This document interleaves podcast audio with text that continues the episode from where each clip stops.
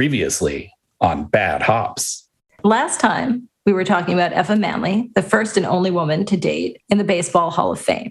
I highly suggest you listen to the first episode because there's a lot of great information about Effa's background, her beginnings, where she grew up, and how she came to meet Abe and get involved in the sport of baseball. Give it a listen. Effa Manley was the co owner of the Newark Eagles, a Negro League team. She ran the team with her husband, Abe, but she was really the business brains and the operational brains behind the team.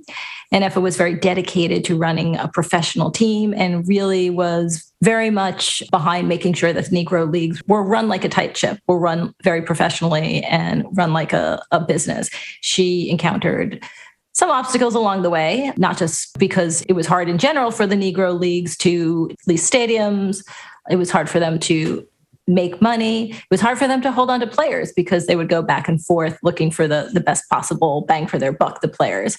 But Effa was very dedicated to the sport. She was very dedicated to the Negro Leagues. And she also was very much a civil rights activist and also was very much pro integration while she was pro integration, that didn't mean she was pro having her team and her fellow owners' teams used as basically a minor league system for the major leagues without any compensation. Where we last left Effa, she had gotten a call from Branch Rickey, who had just become owner of the Brooklyn Dodgers, and he wanted to meet with her. And that's where we're going to pick up. This is the Bad Hops Podcast, a baseball podcast where we discuss everything but the box score. So, if you want to know what Don Newcombe's whip was during his Cy Young winning season, or the number of revolutions on an Ayani Sato curveball, this is not the place. But if you're ready to hear more about the first and only woman in the Baseball Hall of Fame, welcome. We're your hosts. I'm Mark Butler. And I'm Jackie McCucci. And today we are donning our first stole for a stroll around Cooperstown. Welcome to Bad Hops.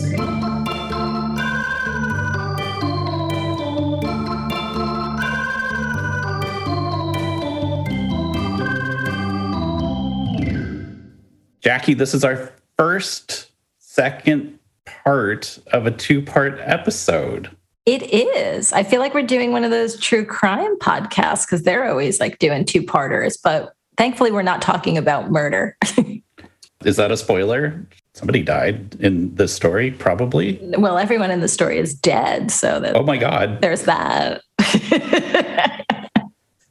Last episode, we talked about Effa Manley, as, as you've heard in the recap. And mm-hmm. as everyone should do, go back and listen to episode one because it makes a whole lot more sense if you start from the start, but we're not going to tell you how to live your life. No, I mean honestly, if you wanted to jump in in the middle, that's fine. You still will will learn quite a bit about Effa, but it is nice to get a little bit of her her early background because I think it puts things into perspective.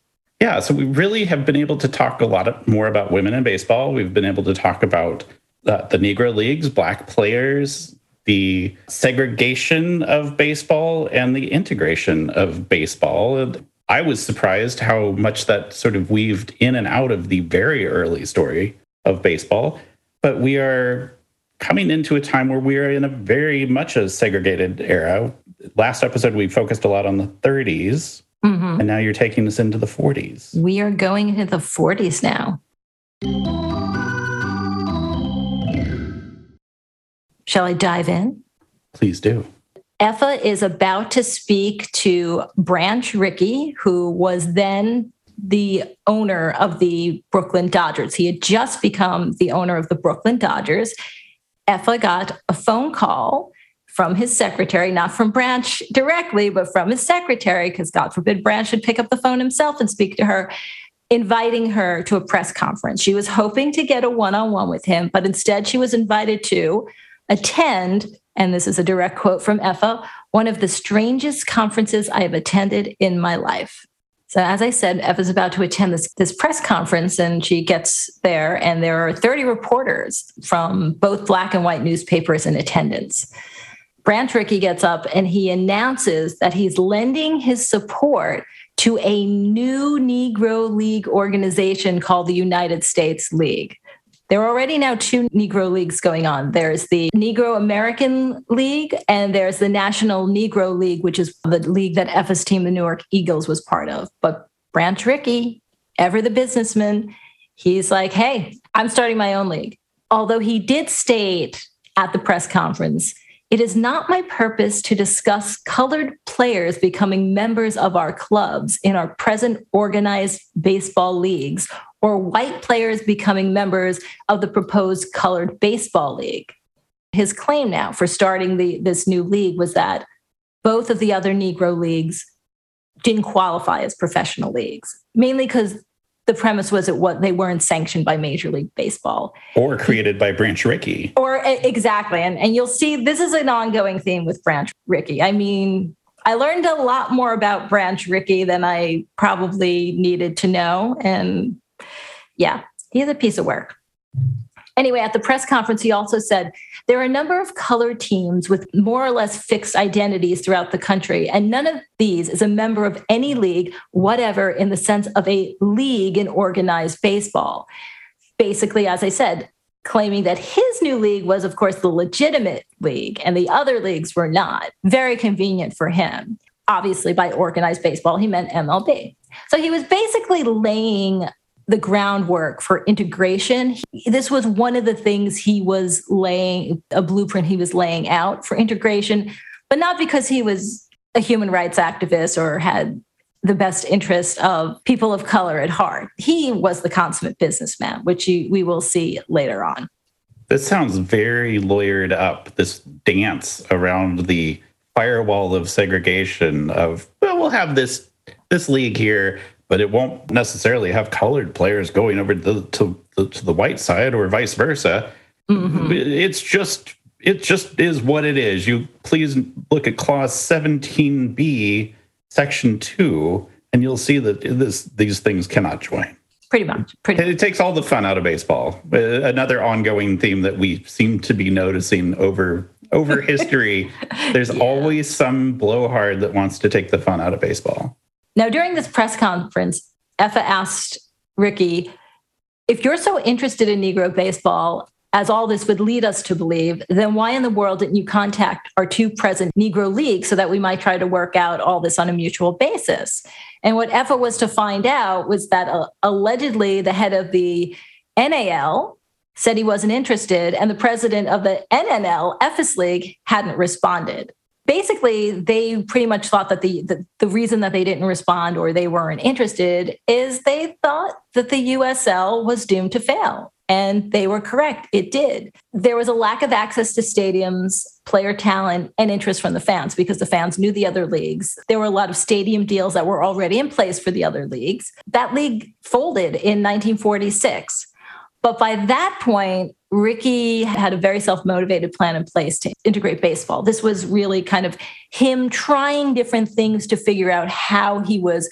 I mean, we say integrate baseball, but really he wanted to get the best Black players to play for his team. So, potato, potato.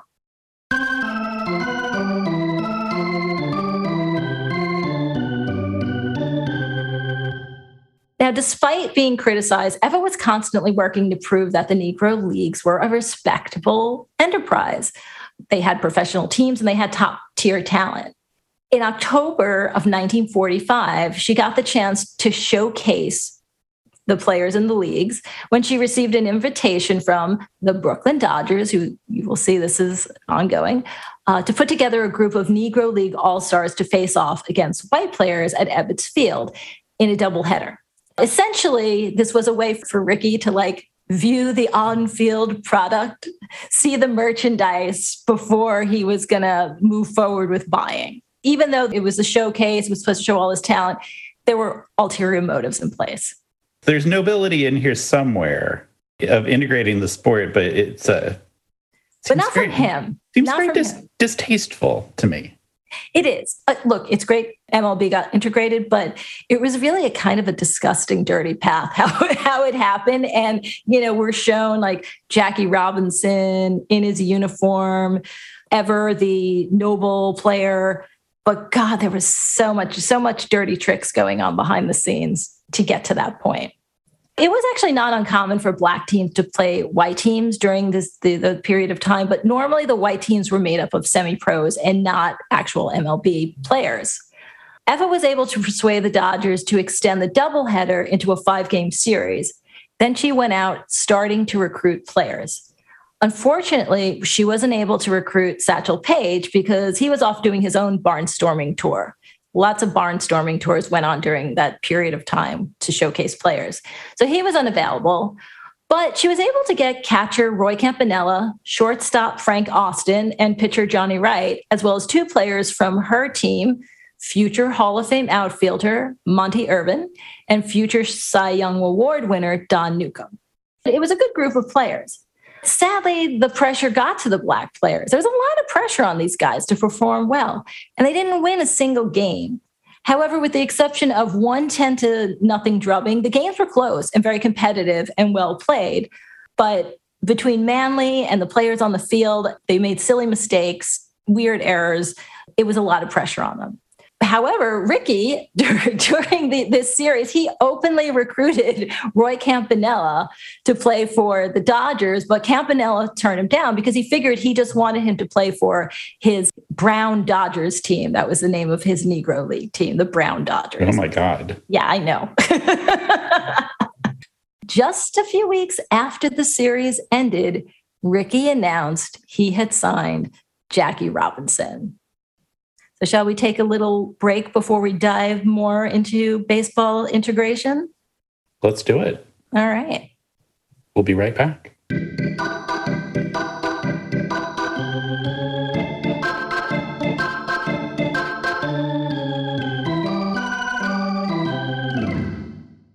Jackie, we're going to get back to the Effa story in just a minute, but in the last episode, I also gave a little bit of history about the formation of the Negro Leagues. And around the time that Effa and Abe, her husband, started becoming active in baseball, was also a time when the formation of the Negro Leagues got a, a lot more serious. I'm going to disagree with Branch Rickey. There was quite a bit of structure and, and quite a bit of what you would expect from organized ball in the 1920s. It's funny, as I look at the formation of the Negro Leagues in the, the 20s and 30s, there are a lot of parallels to the early days of MLB, back when there was a, a national league and an American association. Some of the people running the teams and some of the people running those leagues hated each other and were always trying to undercut each other. And guess what's going to happen in an instance when one big player is try- trying to undercut another one? The whole thing can fall apart. The first Negro National League was formed in 1920 and it ran until 1931, but there was almost instantly a splinter group called the Eastern Colored League, which ran from 1923 to 1928. Now, there's a guy called Rube Foster who we've been digging into, and I think we're going to go back and talk about him in a future episode. So there's a little little hint of things to come. Yeah, he's an interesting character. He he warrants a, a, a deeper dive. Character for sure, and I think he was his own favorite character in his own story. Oh, for sure. The challenge with us telling the Rube Foster story is that we have to see if we can isolate any truth separate of embellishments. But he was a major player in organizing the Negro National League. In the 1920s, he went to Major League Baseball. And I have to throw this in because I like to say the name. Rube Foster talked to MLB Commissioner Kennesaw Mountain Landis for help in uniting the splintered leagues, the, the Negro National League and the Eastern Colored League.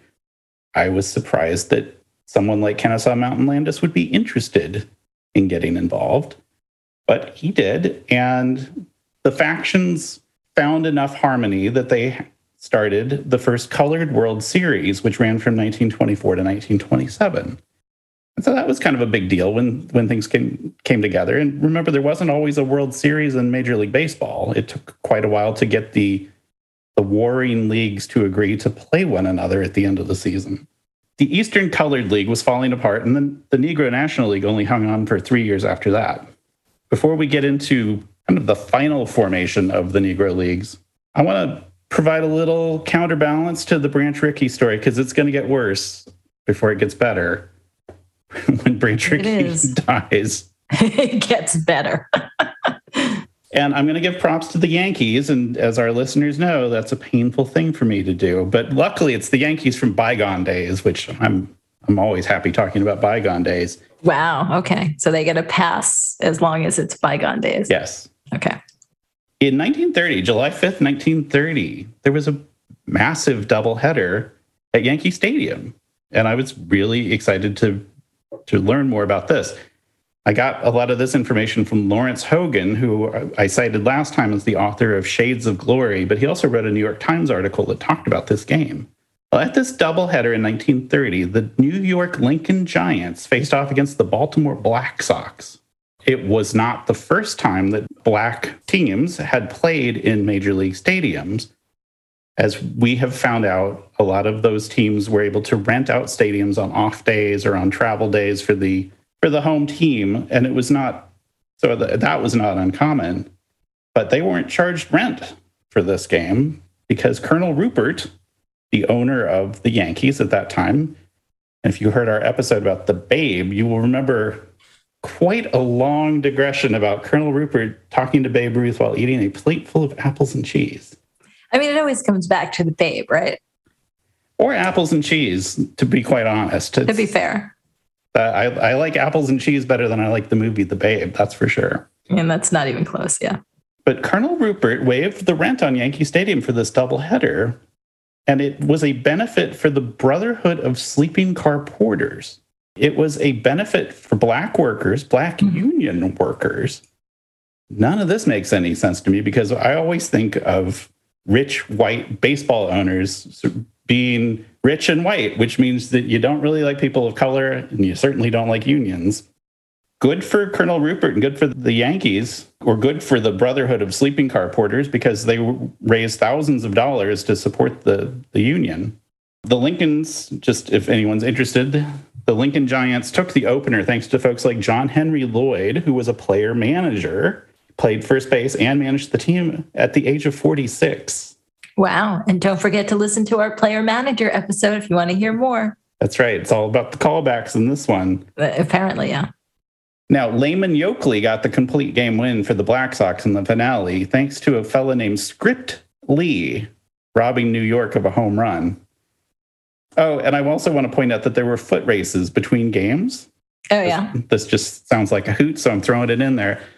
None other than Bill Bojangles Robinson, the immortal tap dancer, uh-huh. won a 100 yard dash running backwards. Wow, running backwards. That's actually very impressive. Now he had a 25 yard head start. Okay. Still. still, still, try running backwards sometime.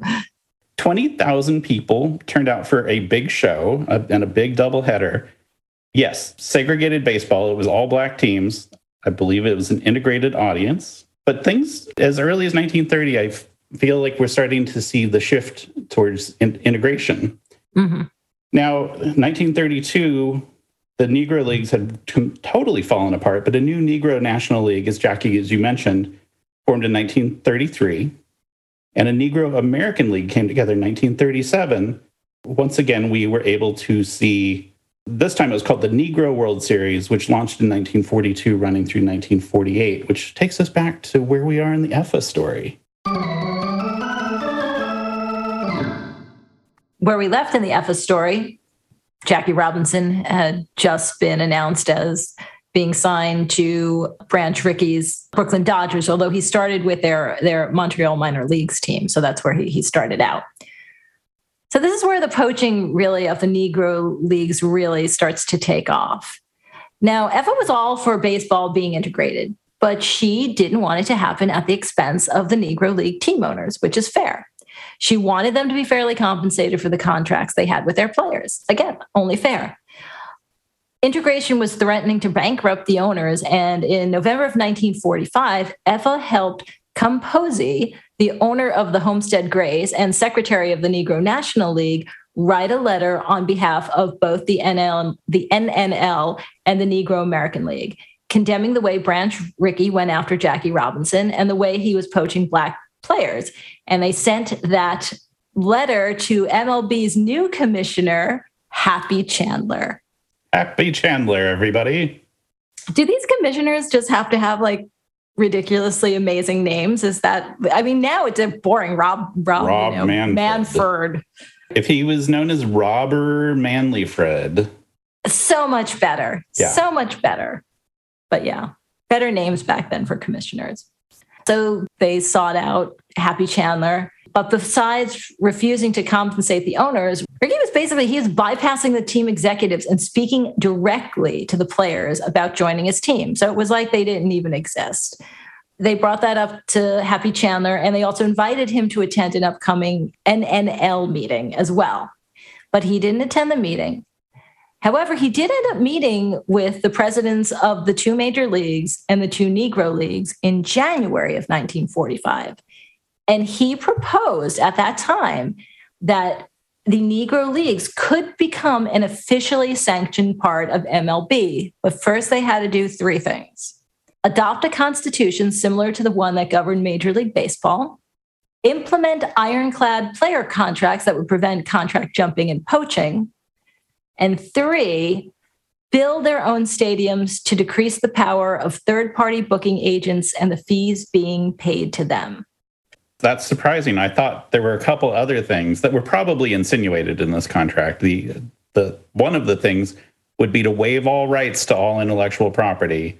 It now becomes the completely owned by major express written consent of, that's, right? that's right. and then, of course, the final clause, and it's this is usually right before the signature page: abandon mm-hmm. all hope. Yeah, pretty much.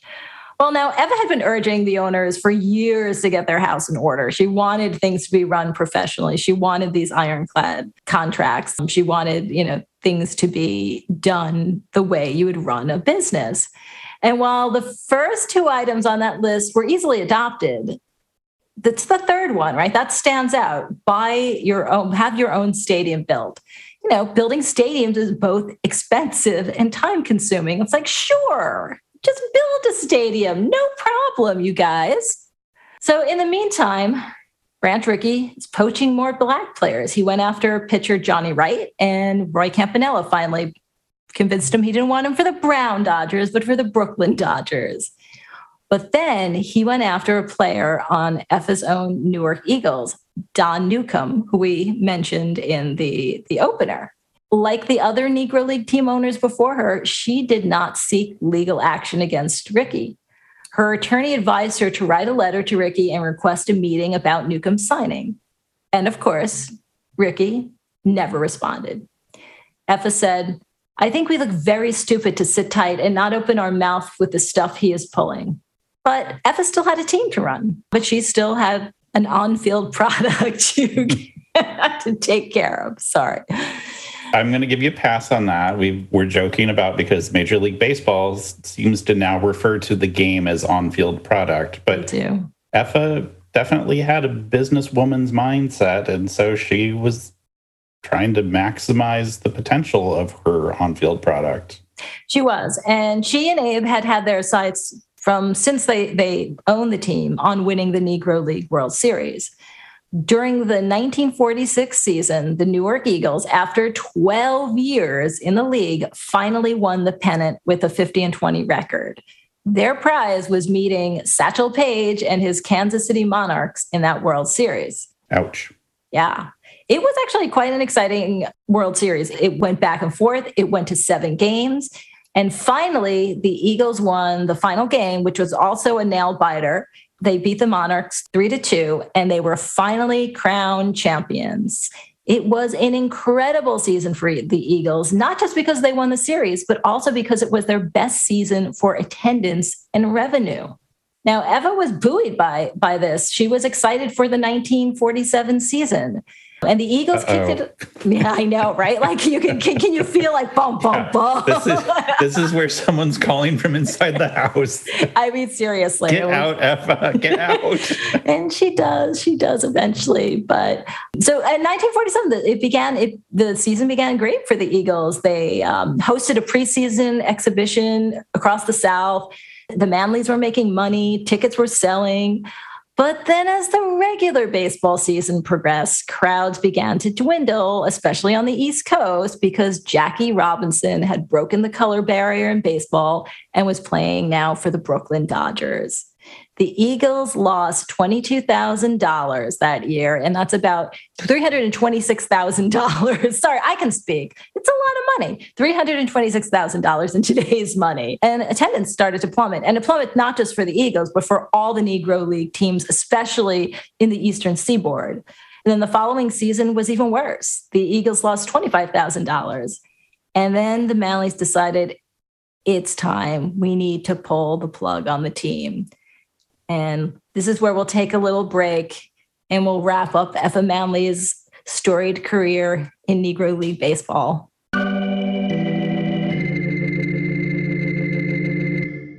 1947 really was the best of times and the worst of times.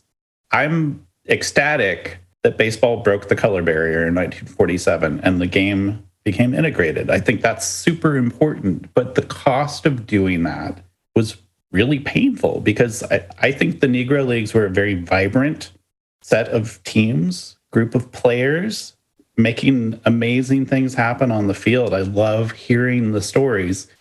I would give anything to be able to watch some of these games somehow.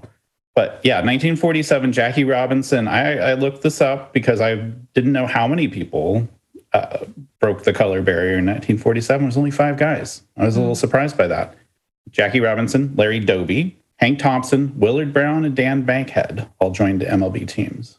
The Negro Leagues continued on through the 50s, but they were fading very, very quickly. As you mentioned, Effa and Abe saw the writing on the wall not more than two years after Jackie Robinson joined the Dodgers. The Negro National League folded in 1948. And by the time the Red Sox, which was the final holdout they signed Pumpsie Green, a name I'd never heard before, but I love the name Pumpsie Green. When the Red Sox signed him in 1959, the Negro American League was also near the end of the road. Largely, it was an organization of barnstorming teams at that point.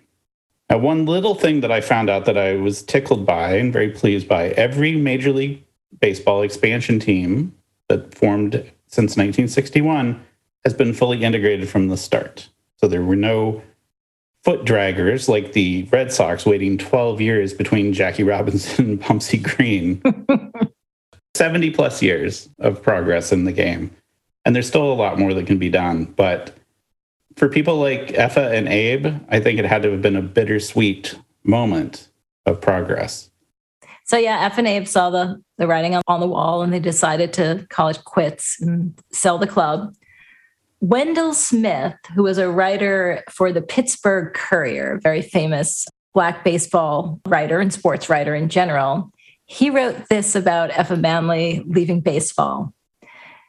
Effa Manley, the butacious boss of the Newark Eagles, is divorcing baseball because of mental cruelty and indignities. There are many of us, however, who will miss the Queen of Newark because, despite the fact that she tried to tell us how and what to write, she was always good copy. Despite her righteous threats and growling when things didn't go her way, Mrs. Manley was every inch a fine, dignified lady and extremely emotional. Oh, the misogyny. that was mine. That was my little, uh, but yeah, I mean, seriously, come on. If you'd left her name out and told me it was a, a blind item on page six of the New York Post, I would have believed seriously. it. What butacious bosses divorced baseball? I mean, it does sound like that. I mean, that there is more to it, and it is filled with like that colorful language. But wow, is that condescending? Con, I like really. Would you would you have written it if it had just been Abe? Would that have been your your quotes right there? But it, it but it does what it does show is how involved Effa was in her, her team and the Negro Leagues. So that she was not just oh, I co-own this with my husband and I sit up in the, you know, the owner's box or what have you. She was very much involved and very in the face of the owners and the press when it came to her team in the league. As I learned when I, we were doing our women in baseball episode, let's call back to every episode, shall we? Sure. That's what this episode is about calling back to our long storied podcasting career. Exactly. Don't get a weird injury from doing too many callbacks. That's right. Oop. But when I learned about Helene Hathaway Britton, the 1st mm-hmm. female owner in baseball, the St. Louis newspapers just hated her and would take any chance they could to get a dig in at her. We expect misogyny in sports. We expect racism in sports, especially in the, these early days, although we see plenty of it now. But holy smack rolls, you see this stuff from 1948. It was not pretty. No, it was not pretty. And honestly, some of these boys would write the same thing if they were allowed to today. Some of some of them, not all of them. I mean, I think it's you know definitely attitudes have changed quite a bit, but not enough. So anyway, the Manleys agreed to sell the Eagles' assets for $15,000 to two Memphis businessmen who were going to move the team to Houston because the West and the South still the teams weren't quite as integrated. You know, East Coast was Jackie Robinson country at that point, so there was still interest as as you've you know given some history. So that they the Negro leagues did continue beyond when baseball started to get integrated the Manleys were smart. There was a, a, stipulation to the deal that if any MLB team purchased the contracts of an Eagles players, the new owners would have to split the deal with the Manleys. So who should swoop in to try and poach Eagles player Monte Irvin, but our old pal Branch Rickey? Good old cool branch, Tricky Ricky.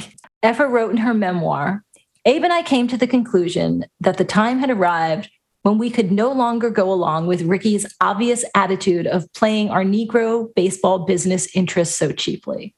They were done. They were tired. Like they were leaving the sport, and they. This was some of the some of the reasons why they had to leave was because of this. It was it was bittersweet.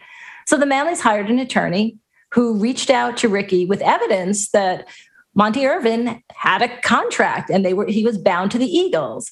But of course, Rickey, instead of paying the Manleys, he decided he would release Irvin instead, because you know why would he ever pay fair price for something he was could take for nothing?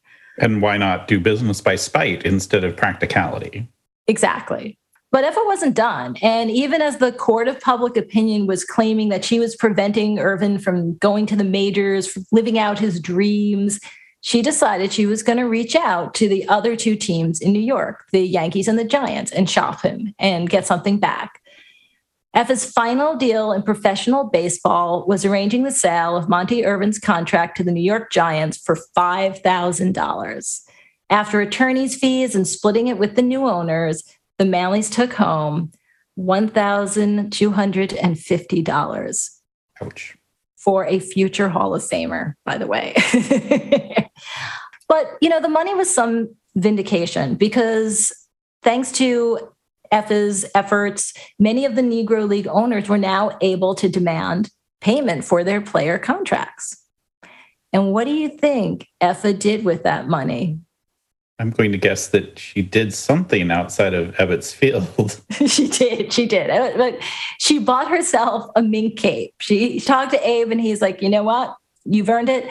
She bought herself a mink cape and she kept it until she died. And she said, it serves to remind me of yet another bit of baseball history in which I have been privileged to play a small role. And that is the baseball career of the first and only woman in the Hall of Fame, Effa Manley, owner of the Newark Eagles. I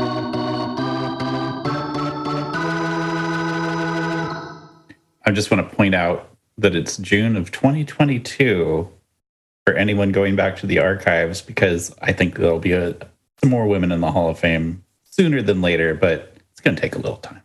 It is. And as I said, the Baseball Hall of Fame, and you go on their site, refers to her as the first woman in the Baseball Hall of Fame. So they too, I think, are very much open to having more women in the Baseball Hall of Fame. And I think, as to speak again, let's let's throw it back to another one of our episodes, our Women in Baseball episode. There are a lot of contenders that we talk about in that episode that may end up here. It may end up in the halls of Cooperstown at some point. Agreed this was amazing. This was a person that cared about her team, her community, her players, and cared about making progress in society. So, all of those things I would have voted for, but I haven't gotten a Hall of Fame ballot yet. Not yet. Maybe we will at one point. Yeah. Uh, let me cite my sources before uh, I forget. Please do. They include the Baseball Hall of Fame website, the Negro Leagues Hall of Fame website, our old friend Wikipedia, Effa Manley's own memoir, but mainly my big one, is this book, which I'm holding up that you can't see because this is an audio podcast. It is Baseball's Leading Lady, Effa Manley and the Rise and Fall of the Negro Leagues by Andrea Williams. It is actually a YA book. I think it's for really for young adults, but there was so much information in this book, not just about Effa Manley, but the Negro leagues in general and some of the players within the Negro leagues, not just the players, but the play, you know, the business players as well, and their role and how the, the leagues were run and how these these people had to scramble for legitimacy and get playing time and stadium time it's it's a great book. I highly recommend it both for kids and adults who want to understand this period of time in baseball better. It's a great read. Got some pictures in it too so you can see what these folks look like. So go out and grab it. Andrea Williams book about Effa Manley. Awesome. I mentioned Lawrence Hogan and his book Shades of Glory. I also want to mention in putting my timeline together the Center for Negro Leagues Baseball Research cnlbr.org has a wealth of information about the Negro Leagues, not just the big deal players that I think, and no disrespect, because I can listen to Cool Papa Bell and Satchel Paige stories all day, but it's also very fascinating to really understand the mechanics of putting the league together. That thing that you mentioned in the contract, well, these teams, if they want to be part of a permanent league, they have to build their own stadiums. It's like, you know how hard it is just to put a team together?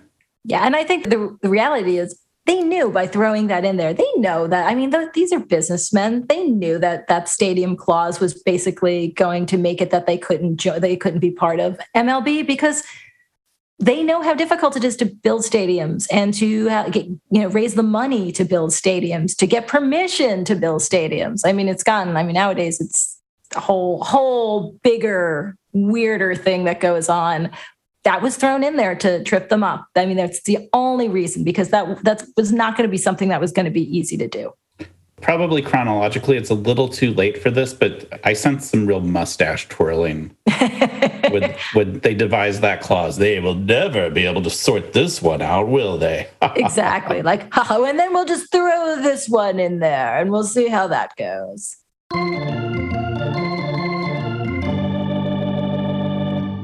Well, that was our first two part episode. We will see if we do it again sometime soon. Well, I mean, Mark, the way you love to dive into things, I feel like actually it's funny that I'm the one doing the first two part episode. I feel like this would have been your jam. You know my secret, Jackie? I just keep talking. Oh, that I know. That is I, not a secret. I, I don't I don't pause for part two.